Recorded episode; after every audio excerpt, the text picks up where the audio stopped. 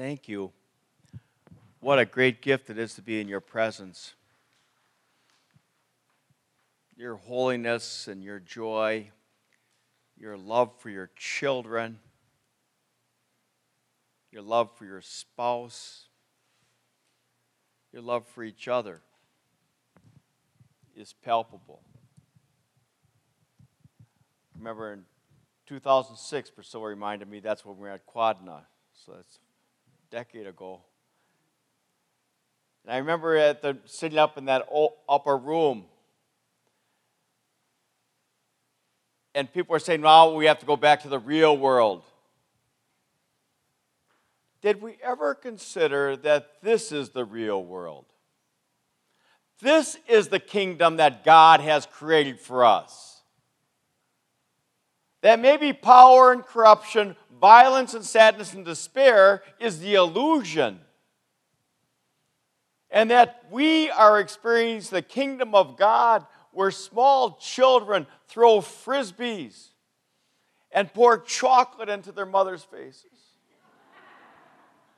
This is the kingdom of God where strangers gather around the table and talk about their hopes and dreams for their children and future generations. This is the kingdom where strangers gather together and pray for each other's needs, knowing that each of us carries burdens too heavy for ourselves.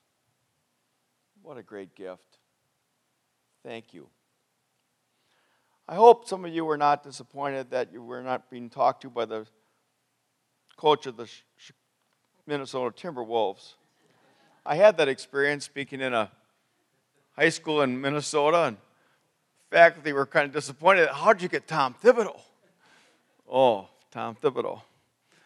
I was in uh, Minneapolis speaking at a, at a hotel, and the person showing me my room was uh, Jim McDonald, Darby's son.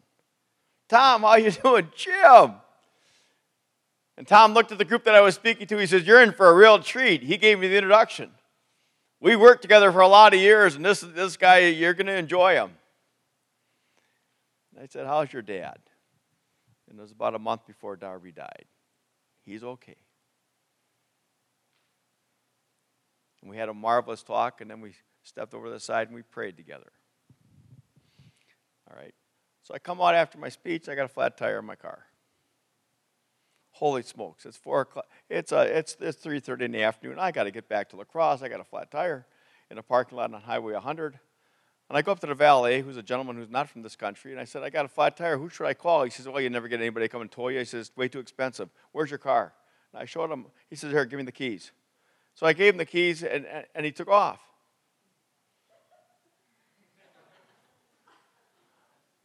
About 45 minutes later, he comes back. I put air in, I put air in it. It's leaking. You got a nail in it. You got about 45 minutes to get to a place before it goes flat again. Get going. Thank you, sir. So I get my car and I get onto 494, and of course, it's a parking lot at 4:15 in the afternoon, and I'm kind of, and pretty soon I get off at an exit, and I, I see a dealership, and I pull into the dealership, and I said, Can you fix I, I need a tire. I got to get home to La Crosse. Can you, do you have time? Well, yeah, we'll look at it. And so they looked at it, and then they came back about a half hour later and said, We don't have a tire that size. And if we have to order one, you can't, can't get it until tomorrow. And uh, we put the donut on for you. Well, thanks. I said, Well, how much oil? He said, Well, nothing. He said, uh, Last week my son broke down in La Crosse, Wisconsin and people in your hometown in your hometown they took care of my son so well I, I just want to pay it forward. Thank you so very much. I said well thank you. I said where can i get a ticket? Where can i get a tire? He said well there's a sam's club up there. So i got in my car and i drove up to sam's club and a young man in a grease stained hat says what can i do for you? I said well i, I need a tire for my car. I have to get back to La Crosse wisconsin. I was wondering if you have a tire. Look, yeah, we got one. He says, you just walk around the store for about an hour. I said, we have to take care of. So I walk around for about an hour in Sam's Club, and I come up, and the young man's there, and I said, Well, how much do I owe you? He says, Well, just a minute. He said, It says here you're Tom Thibodeau. Are you the coach of the Chicago Bulls? At that time, he was.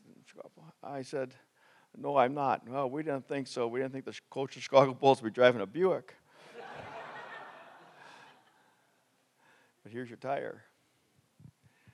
Isn't it kind of interesting how God uses all kinds of different people to help us along the way? All those acts of kindness. A man who I'd never met before and will never see again made sure I had air in my tire. A young man in a grease stained cap took the time to make a contact with me and make me laugh. And you think about all the small interactions that bless our lives. All the small interactions that bless the connections. Blessed be the bind that the bond that ties, the tie that binds. We are blessed, my friends. So tonight I want to continue with that with the theme that we had started with in this morning in terms of uh, slowing down and being present. And here's from Samuel chapter 3, verses 1 through 9. Now the boy Samuel was ministering to the Lord under Eli. The word of the Lord was rare in those days, visions were not widespread. At that time, Eli, whose eyesight had begun to grow dim so that he could not see, was lying down in his room. The lamp of God had not yet gone out and Samuel was lying down in the temple of the Lord where the ark of God was. And, the and then the Lord called, Samuel, Samuel. And he said, Here I am. And he ran to Eli and said, Here I am. You called me. But he said, I did not call. Lie down again. So he went and he lay down. And the Lord called again, Samuel, Samuel. And he got up and he went to Eli and said, Here I am, for you called me. But he said, I did not call you, my son. Lie down again. Now Samuel did not yet know the Lord, and the word of the Lord had not yet been revealed to him. The Lord called Samuel again a third time, and he got up and he went to Eli and he said, Here I am. You called me. And then Eli perceived that it was the Lord who was calling the boy. Therefore Eli said to Samuel, Go lie down, and if he calls you, you shall say, Speak, Lord, for your servant is listening. So Samuel went down and lay in that place. And the Lord came and stood there calling as before, Samuel, Samuel. And Samuel said, Speak, Lord, for your servant is listening. Speak, Lord, for your servant is listening. Speak, Lord, you are the Almighty. I am ready to hear what you have to say. In the Jewish tradition, obedience is one of the highest virtues. Obedience. Obedience is much more difficult than sacrifice. Obedience comes from the Latin word obedere, which means to listen. Obey your mom and dad. Aren't you supposed to obey? It's to listen. And sometimes we get a little bit frustrated with our children. I was watching a couple of you tonight being so very patient at supper time when children did not want to eat what was on their plate. This is usual for children. That's why many of us grew up on peanut butter and jelly. There was, you know, and then we think of ourselves and they oh, wonder what it was like when I was growing up. And you ever find yourself saying, well, my mom used to always say that or my dad used to always say that? Why did they used to always say that? Obviously, we weren't paying attention, so they had to repeat themselves. It's hard to learn to listen, to be silent, to acquiesce in terms of my own will so that I can listen to yours. Our Father who art in heaven, hallowed be your name. Your kingdom come, your will be done on earth as it is in heaven. Our Father, who art in heaven, hallowed be my name. My kingdom come. My will be done. Isn't that the great temptation? The obedience. We have a new pastor in our parish, came about two years ago and made a great liturgical change. So we got to Mass and came to the part of the Our Father. And we said it. He said, Whoa, whoa, whoa, that's way too fast. Let's try it again. And then we said it again. Still too fast. This is the prayer that Jesus said. These are the very words that Jesus used to address God as Father. Let's slow it down. And now every Sunday, because we're in such a rush, even to get through our prayers, we're in such a rush. Slow it down. Our Father, who art in heaven, hallowed be thy name. Thy kingdom come, thy will be done on earth as it is in heaven. Obedience, to listen to the words that we're speaking. Two years ago, one of our friends from the Place of Grace, it's a Catholic worker house that Priscilla and I were part of the community, and we feed people the streets. And I got a call from the hospital that one of our gentlemen, Jim, was dying. And he wanted me to be the power of attorney. That when it came for him to die, he wanted me to make the medical decisions. This is the man of the streets that I've been having dinner with for the last 18 years. He's estranged from his family and friends. And he wanted me to stand with him at the hour of death. And I thought, well, it could be weeks, and it actually was only days. Three days later, on a Saturday night, I get a call, and the nurse said, Jim is dying. He needs you. And Priscilla and I went over to the hospital, and there's Jim, a man of the streets, poor, downtrodden, very few teeth left in his face. And here are the nurses wiping his head with a cool towel, massaging his feet, talking to him in gentle and quiet voices in the same level of reverence from anybody who would have a title in the town. Priscilla and I gathered and we held hands with each other and took Jim's hand and started praying, Our Father who art in heaven, hallowed be thy name. And Priscilla snatched my hand and said, Slow down, start again. and he began to realize that nothing important in our lives happens fast. It's when we find ourselves quiet and slow. Speak, Lord, your servant. Lord, we are your servants. It is our desire to do what you want. It is our life's purpose to serve you. It is our joy to be humble in your presence. One of the things we're fond of saying in servant leadership is service is beneath you, leadership is beyond you. If you cannot be a servant, you will never be a leader. There has to be that level in terms of humility.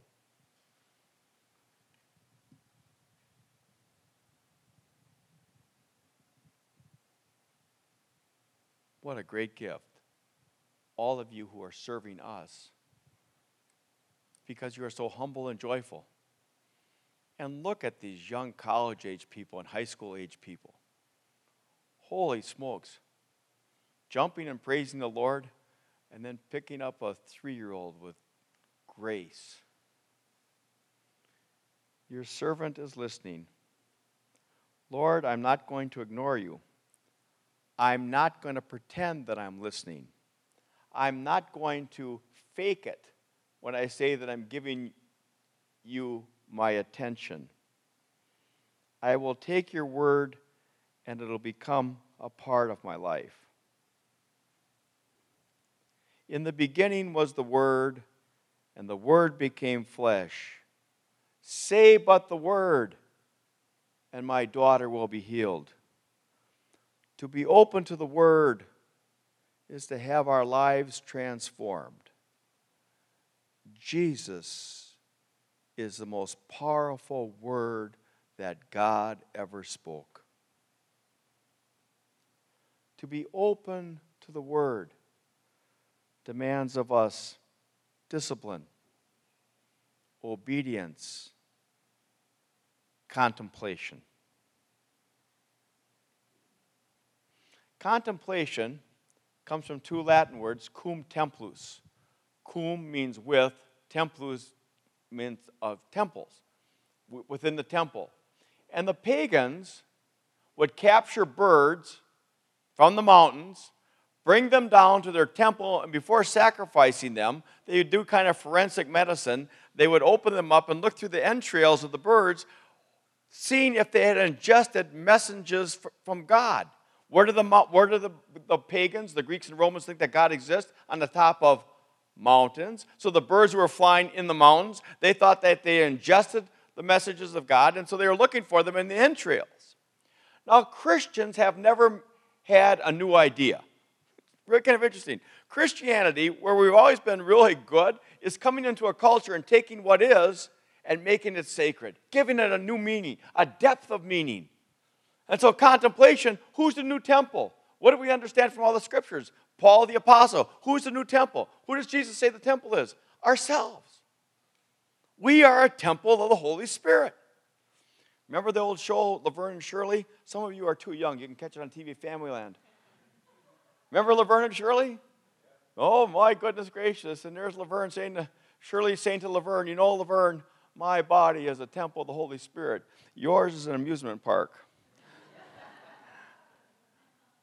The temple of the Spirit that God speaks through and in us. What has the Spirit sent to you today? What has the Spirit said when you watch children play and mothers patient? What has it said to you today, the Spirit of the Lord, where young people serve us meals and wash our plates and smile while doing it? Spirit. Spirit in the Greek comes from the word parakletos. Parakletos.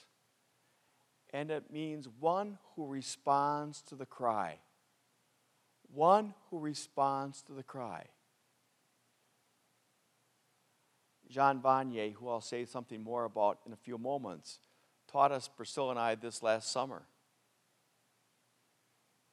For the first nine months of our life, he said, all of us are given free room and board. And then we're born into the world and we cry out, Ah! And then we're picked up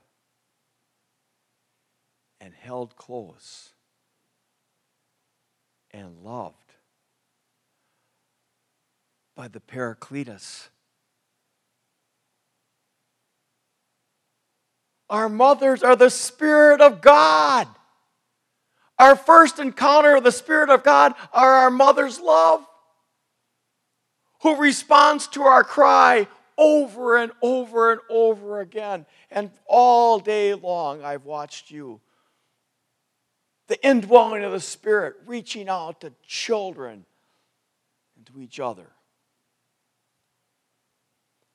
But you have to slow down, be present contemplate. Karl Rahner says that our task today is not to pump religion into people, it is to call the Spirit forth. Redemption has happened. The Spirit dwells in the hearts and minds of God's people. Call the Spirit forth.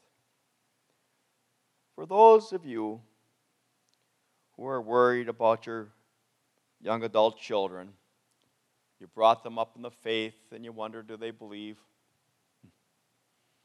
They are God's children. And you have shared with them that spirit. And our task is to continue to invite it forth,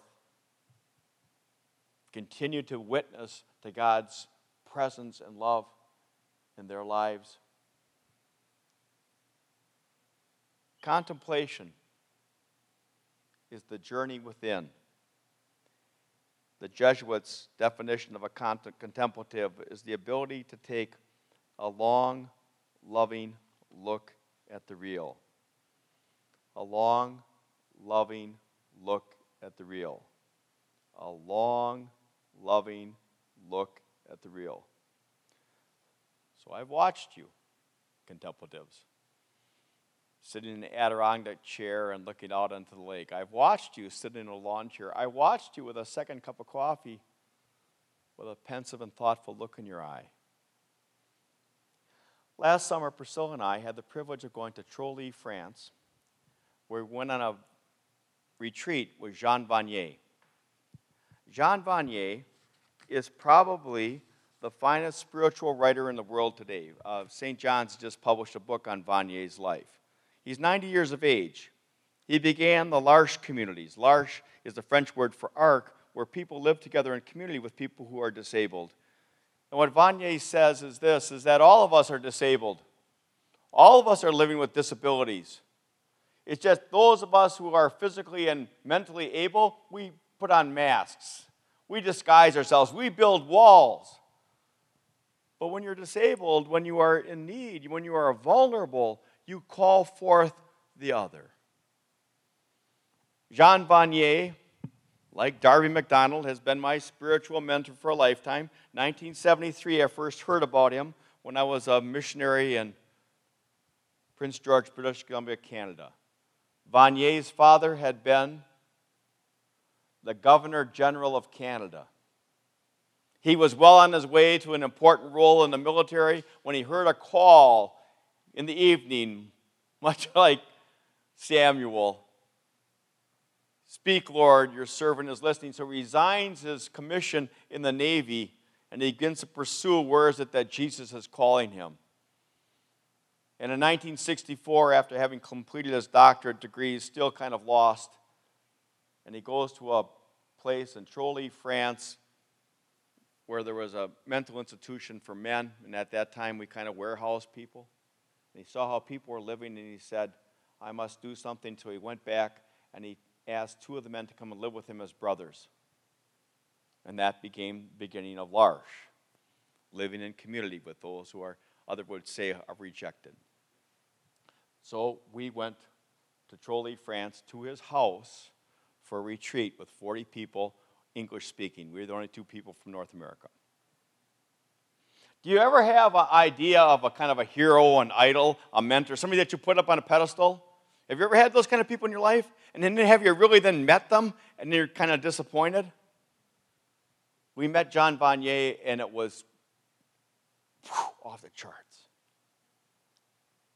When he talked about Jesus, it was as if Jesus was sitting right here. He is talking about his best friend.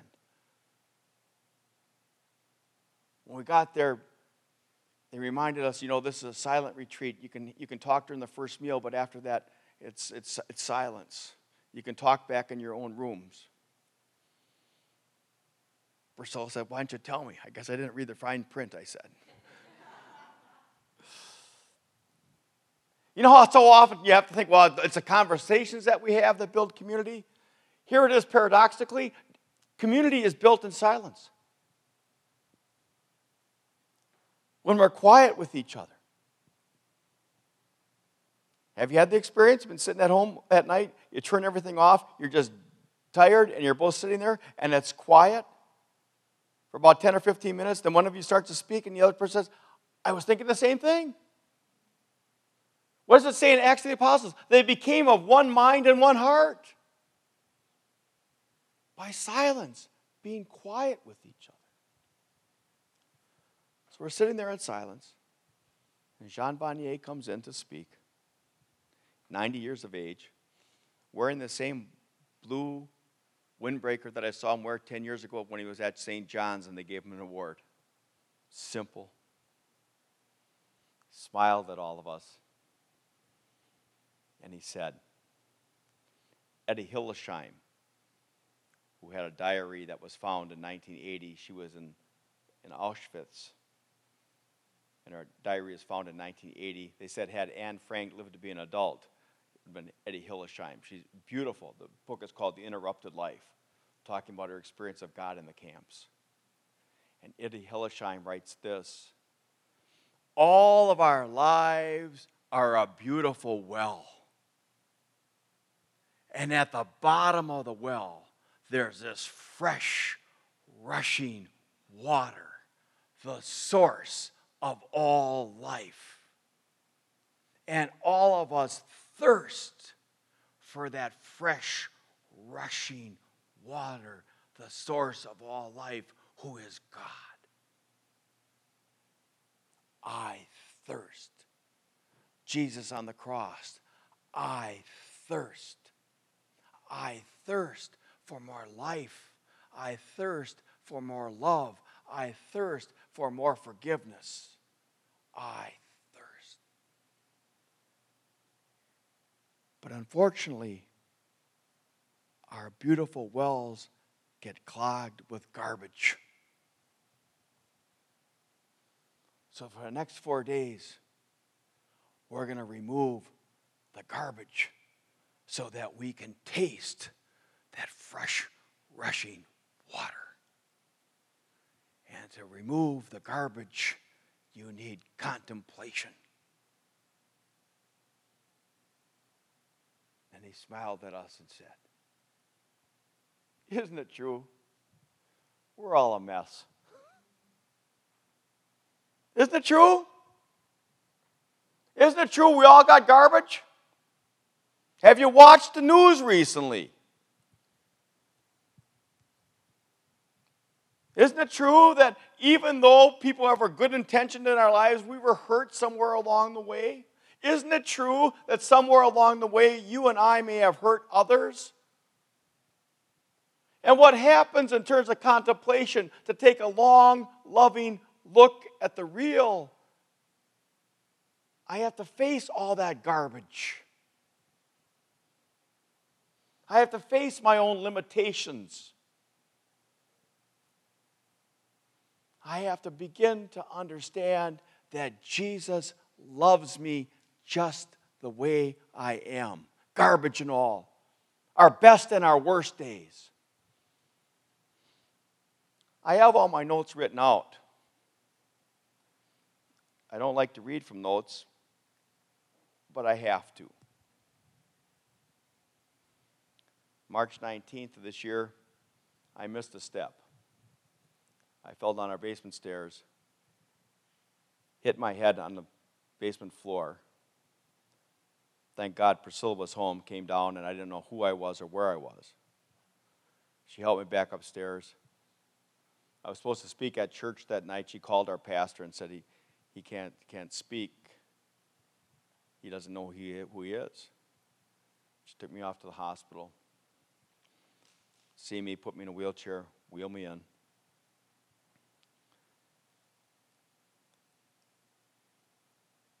And there are all these nurses who I have been teaching for the last 20 years coming up and placing their hand on my wrist and said, We're here for you. Simple acts of kindness, Tim, that I will never forget. Reconfirm one of my biases as a teacher never give a nurse less than a B. You never know. So, what's happened because of that?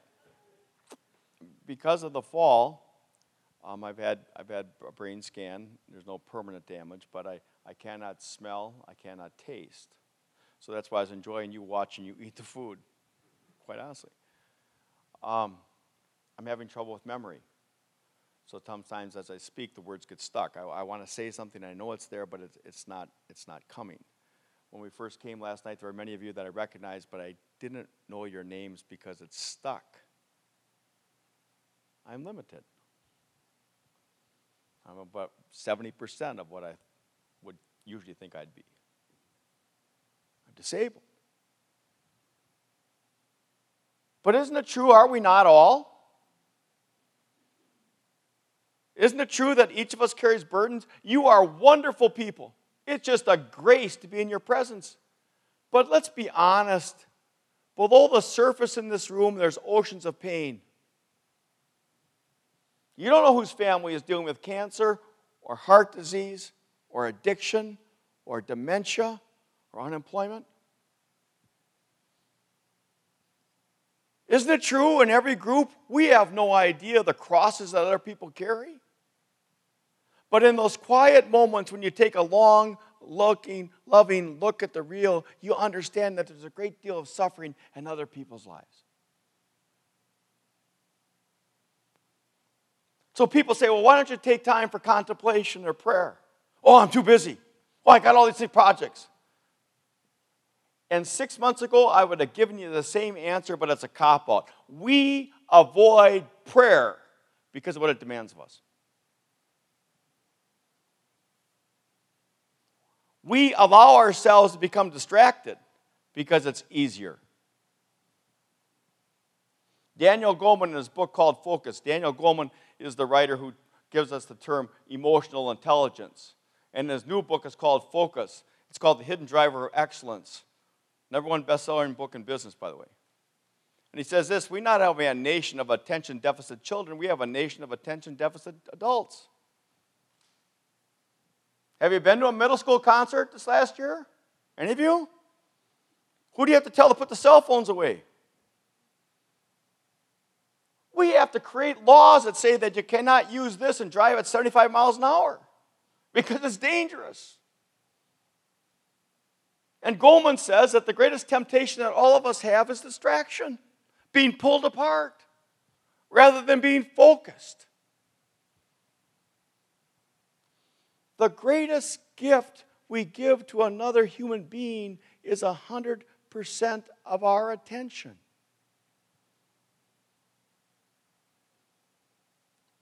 So, watching you, young moms and dads, with your children and holding them so lovingly and making sure that they have a bite of food and you kind of wipe their face, watching you hold hands as you sing songs and pay attention to the prayers that are taking place here, what a great gift. Whatever you pay attention to, you get more of. Whatever you as parents pay attention to, your children are going to get more of. Why? They're always watching. What are you paying attention to? Whether it be in our families, our churches, our communities, our businesses, what are you paying attention to? And that's what contemplation is. Pay, pay attention. A long, loving look at the real.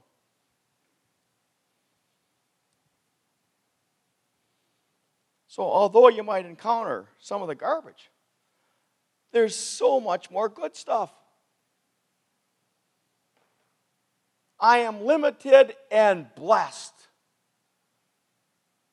We can drive through a country and country and Priscilla hits a skunk, it doesn't bother me.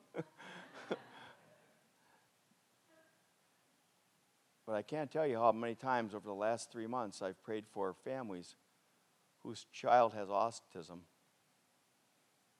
I can't tell you how many times I've prayed for families whose young person came back from Iraq or Afghanistan with a traumatic brain injury and having a real hard time adjusting. I can't tell you how many times that I've prayed for people who are watching their mom or dad suffer from dementia or Alzheimer's.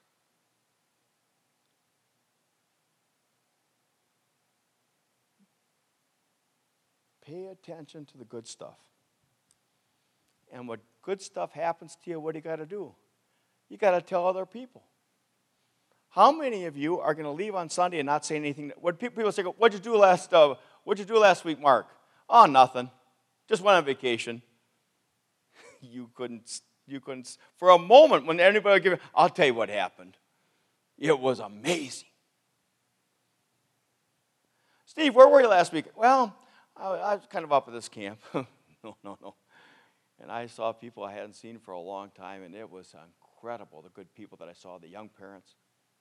When good stuff happens to you, you got to tell other people. Like I tell people in the state of Wisconsin, if somebody ever shoots a 14 point buck, they don't keep it to themselves.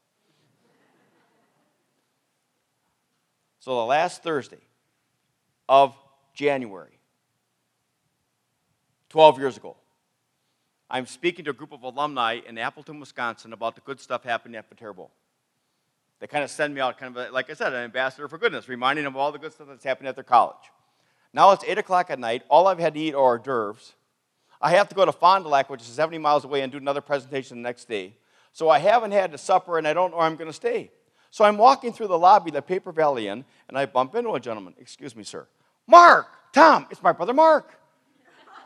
He's a year younger than I am. He's a district attorney of Adams County. Hope none of you ever met him. And I, and I said, What are you doing here? He said, I'm here for the state DA convention. What are you doing here? I said, I'm giving a talk for Viterbo. I said, What are you doing now? He says, I go over to Step and get a sandwich. I said, We're old enough. Let's go to the tavern. So we went in and we sat down. We had a sandwich and we had a beverage. And he says, Where are you staying tonight? I said, I don't have a place to stay. Why don't you stay with me? He said, State's already paid for room. If you don't mind sleeping with me, I got a king size bed. Not at all, I said. So I went and I got my stuff, came up to his room. We're having a conversation. It was time to get up and go to bed, so we both got up, took our medication, that time of life. Hopped in bed with each other. He hit the lights, and instantly we're 12 and 11 again. The last time we slept in the same bed, we're 12 and 11. We're laughing, we're giggling, we're snorting, just like 12 and 11 year old boys do. I bet that happened in a Larson household too, growing up. You know, you know, all of it. And then he starts talking about our grandmother Florence. What is an incredible influence on both of our lives. In 1937, my grandfather was hit and killed by a trolley car in Milwaukee, leaving my grandmother with five children under the age of 11. She was a single parent businesswoman in the Great Depression. She had her apartment and shop in Milwaukee, and she'd get up in the morning, feed the older four, give them to the care of the 11 year old, take the baby down to the shop, and begin cutting hair. At 10 o'clock, she'd stop and nurse her baby. A friend of hers had given birth to twins who wasn't strong enough to nurse the children.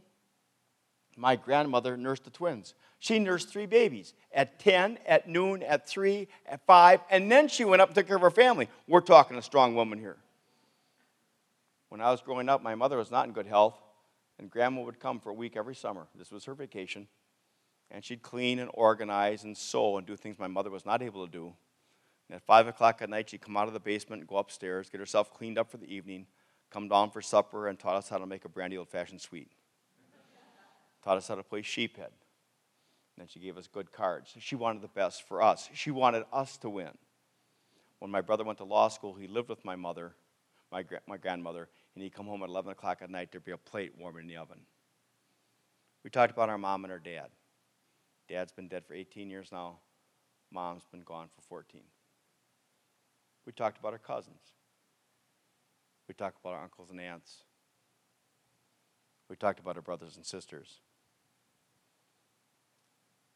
We talked about our wives. We talked about our children. We talked about our friends. We talked about our coworkers. We talked about the good work that God has given us to do for these last 50 years. And in the dark of the night, we were reminded that we've been loved for a lifetime. A contemplation on goodness, the good stuff. With the person right next to you, just talk with each other. What's the good stuff in your life right now? With the person right next to you, talk about the good stuff.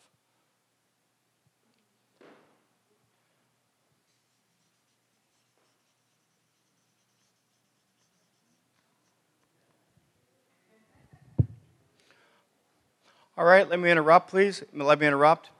Uh, 30 seconds of silence. 30 seconds of silence. the silence of your heart. Please say a prayer of gratitude for all the good stuff in your life.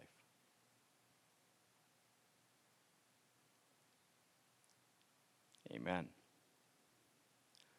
So, as Jean Vanier is giving a retreat. Uh, to, you know, to, to people. And he's talking about the Beatitudes. Blessed are the meek, blessed are the humble, blessed are those who strive for justice. After retreat, he's walking through one of the houses, and in a chapel, there's a young man. And the young man is probably in his mid 20s, and he's sitting in a chair, and the man's weeping. And Vanier goes and sits down next to the young man, and the young man continues to weep. And finally, the young man speaks and said, I came here, I came here because I wanted to do some good. I came here because I wanted to serve people. But sometimes I just get so frustrated. And I was working with a man today with autism, and I, by the end of the night, I just want to put my pillow on his face. I just couldn't stand it. I need to leave. That man does not meet my frustration. He suffered enough. And the young man begins to cry again. And when he stops, Vanier says, No, you must stay. You came to do good work, and you have.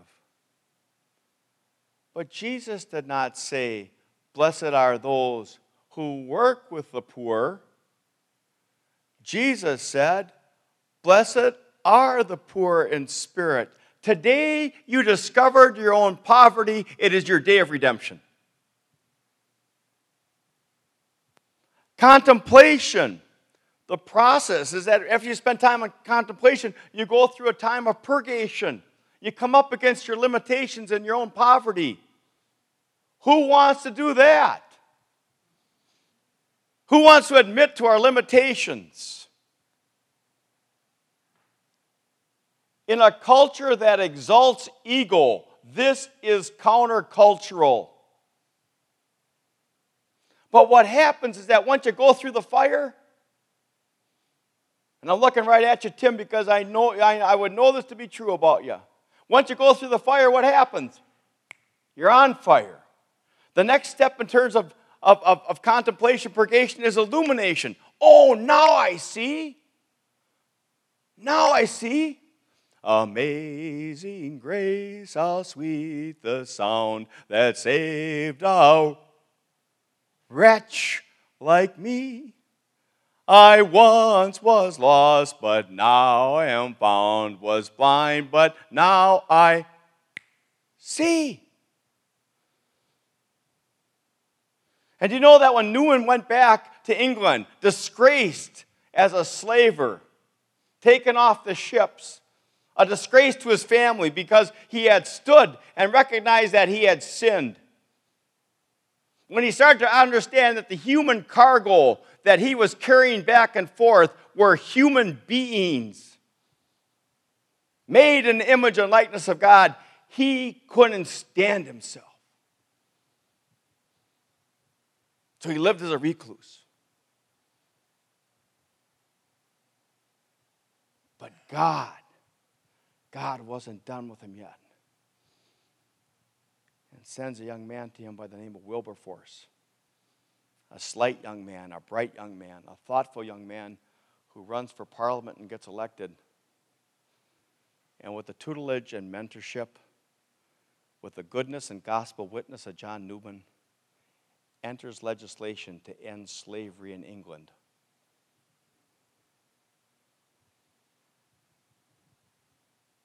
And six months before Wilberforce died, England passed the law that forbids slavery. I once was lost, but now I'm found. I was blind, but now I see. Purgation. How is it that our suffering and our limitations serve others?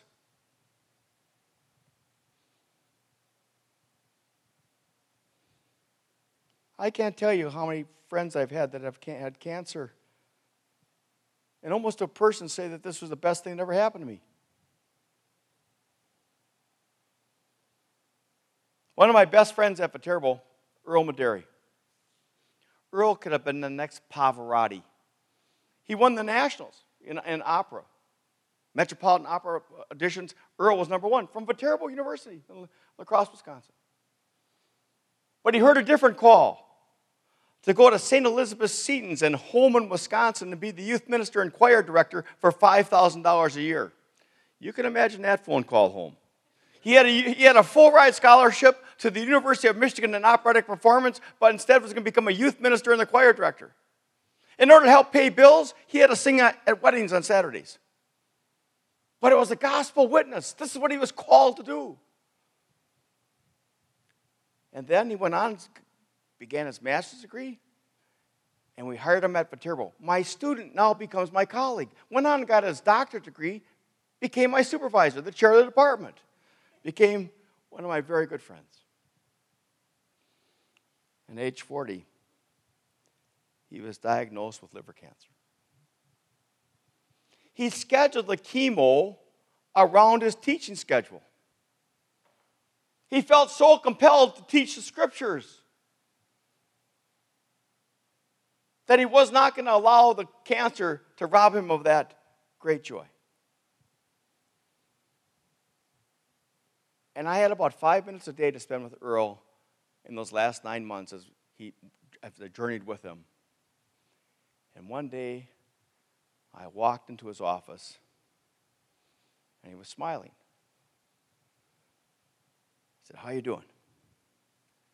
"I'm okay." Because of the chemo and radiation, I could experience neuropathy at any moment, the loss of feeling in his fingers.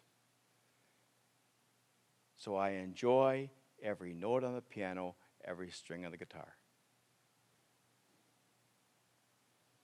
Take a long, loving look at the real. What happens in that process, not only now I begin to see, now I begin to see that I'm not alone. We are joined together. It's the great mystery of our faith. All of us came here for these four days. And all of us, in the silence of our own hearts, are saying, I'm hungry. I need to be fed. I thirst. I need to be refreshed. And the God who has called us here will feed us and refresh us because we are not called alone. It's the good stuff in our lives that continues to be nurtured in this community of faith. If you think that it's been tough for me not being able to smell and taste, you can imagine what it's like for, for Priscilla. I used to do most of the cooking. I haven't cooked hardly at all. I, I did make quesadillas the other night. And she said, Did you put cheese in these quesadillas? I said, Yes. She said, It's moldy. Well, I'm, I'm sorry, I couldn't taste it, I said. Isn't that kind of interesting that in a marriage, that when, in a family, when one of us suffers, all of us suffer? So it's been an occasion for us to deepen our spiritual life. And so we've been praying every night for 15 minutes. Again, like I told you, oh my goodness, what would have happened if we had discovered this 25 years ago? Priscilla's going to come up and, and read uh, a, a little piece from our prayer book from last night, and then we'll move into small groups.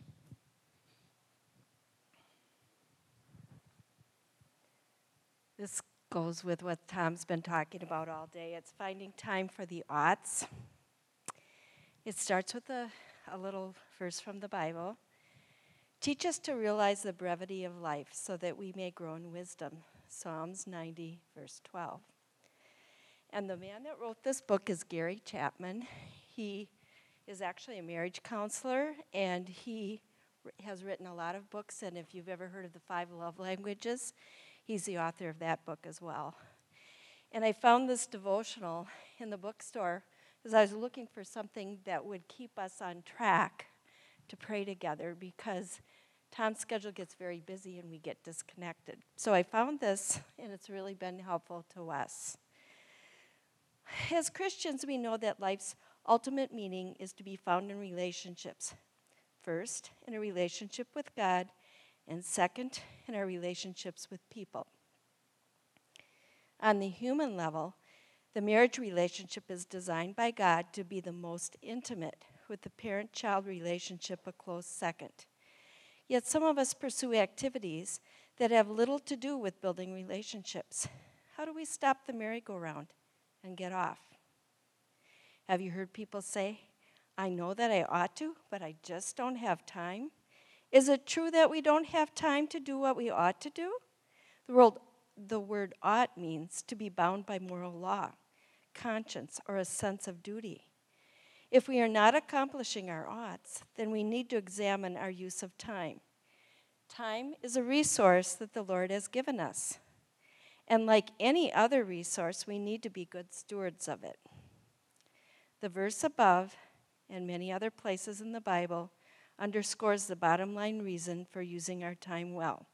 because our time on earth is limited. Time is a precious commodity we shouldn't waste. Ultimately, we can control how we use our time. We can accomplish our goals for our closest relationships. Making time for what's important means that we must say no to things of lesser importance. Do you need to sit down and take a fresh look at how you are using your time? Then do it today. And he always ends this little commentary with a, with a prayer. And the prayer at the bottom of this is Lord, you know how quickly our days on earth pass by. I want to use my time in the best way possible. And that means investing it in my relationship with you and my relationship with my spouse. Help me to make wise decisions as I evaluate my priorities. So, in our small groups, five little questions. I always like five because that's the number of fingers. So, for what time is in your life? What time is in your life? For myself, I'm 66. It's about 9 p.m. you know, but if you think you're just, just kind of waking up, that you're just kind of beginning, you, you might be about, you know, 6 a.m. What time is in your life? Two. It's too soon to. Three. It's too late to. Four. It's the right time for. Five. I need time for. What time is in your life? Too soon to, too late to. Right time for, need time for. Time is a gift that God has given us tonight.